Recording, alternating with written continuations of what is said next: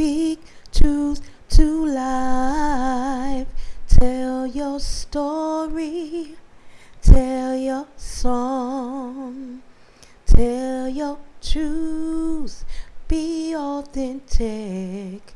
Speak truth to life. Stop hiding your truth. Be true to you, and the world must come and respect. Speak truth to life. With your host, Mocha Sister.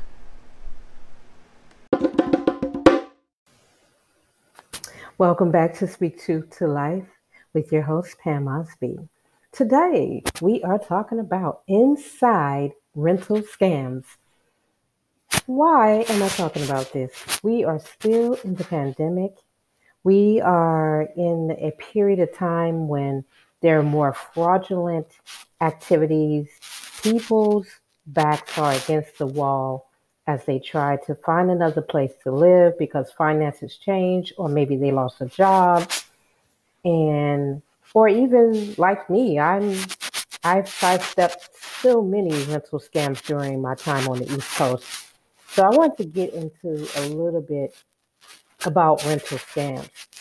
So number one, um, you have people catfishing within real estate. Yes, catfishing. What they do is they take the information they've re- they've seen online on maybe Trulia or Zillow or some other place, and they copy and paste the rental information and they change the person's name and they put their name and they put a fake number for you to call, a fake email address they they copy all the correct information that they've seen on other platforms, but they may take that to like a Craigslist or some other source, and they may not list all the things, but they want to make sure that you give them money.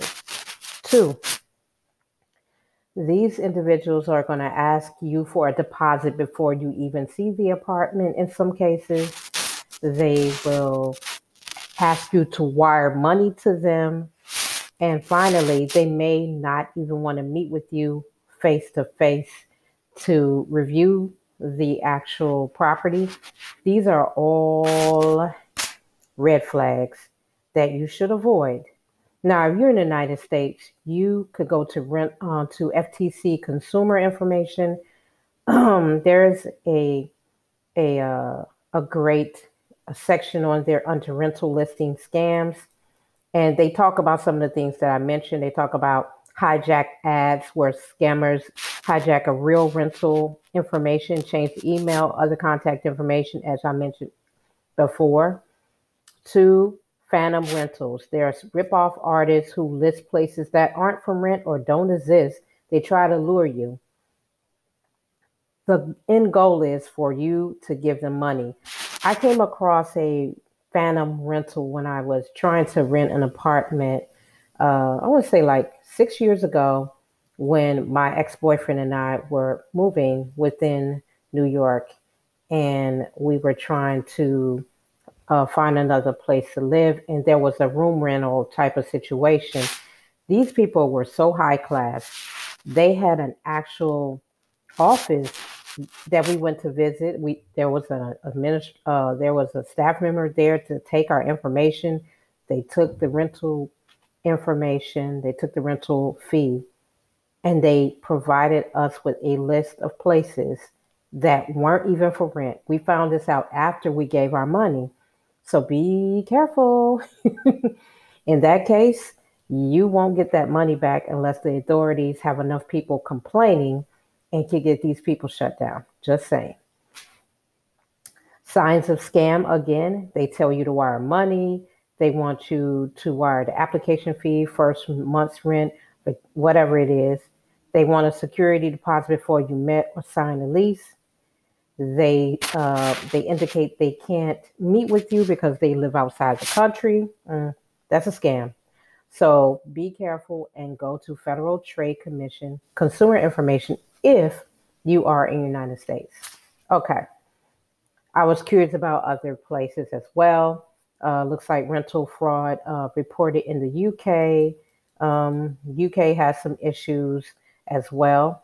I was uh, doing some research for this and uh, came across information where it says either in London, this person uh, doesn't want you to view the property. So you have the right to view a property, a bedroom, before you sign a contract, before you pay a holding deposit.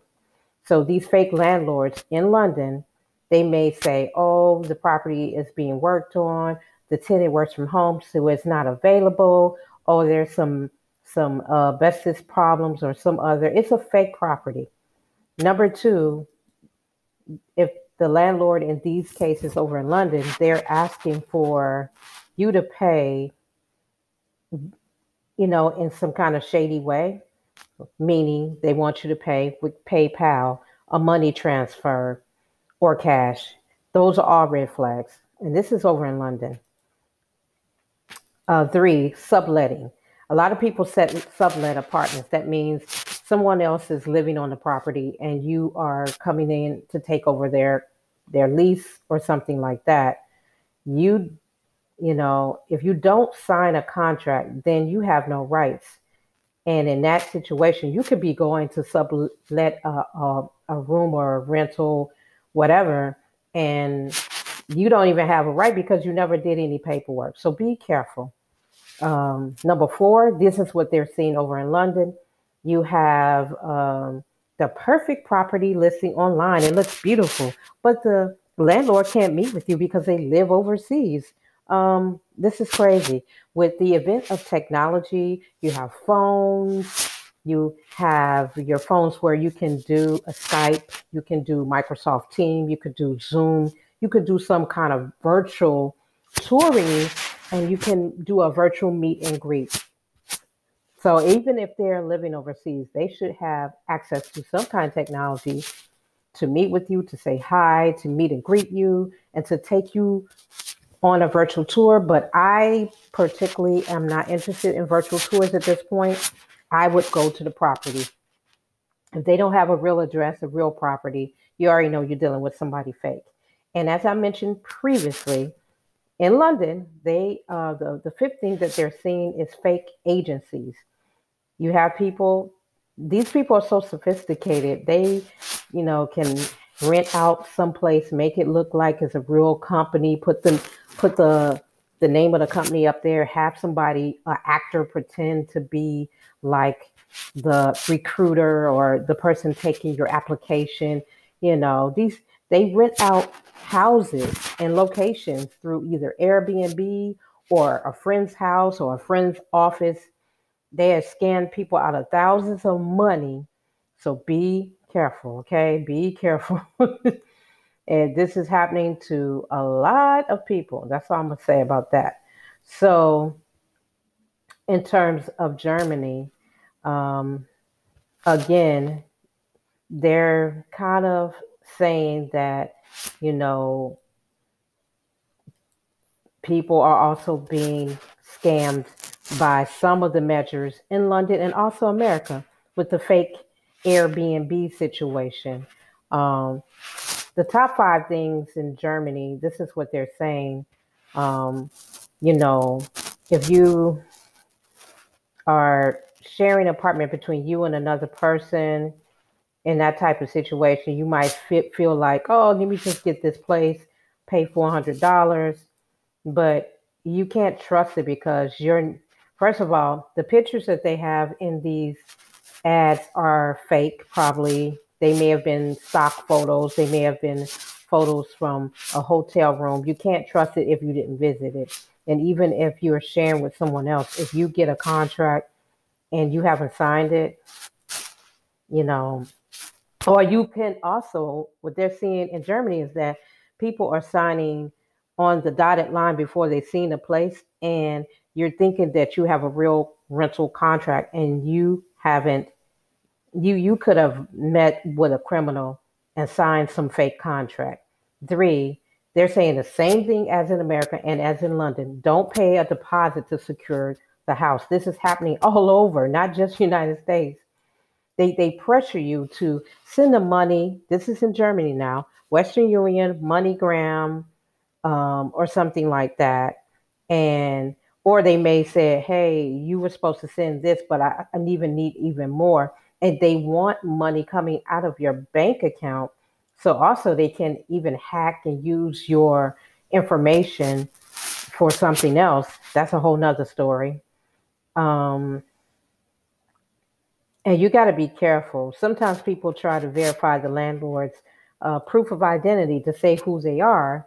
Um, they could send you, say, hey, this is my passport, but it could be a fake passport. It could be fake information.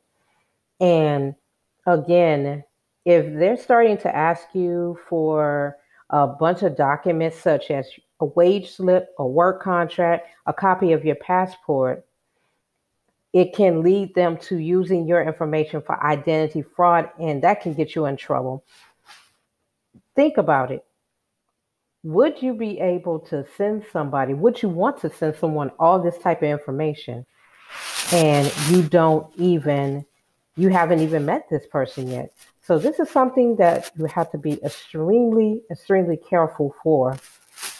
And also, five, if they can't prove that they're the owner, they probably aren't an owner.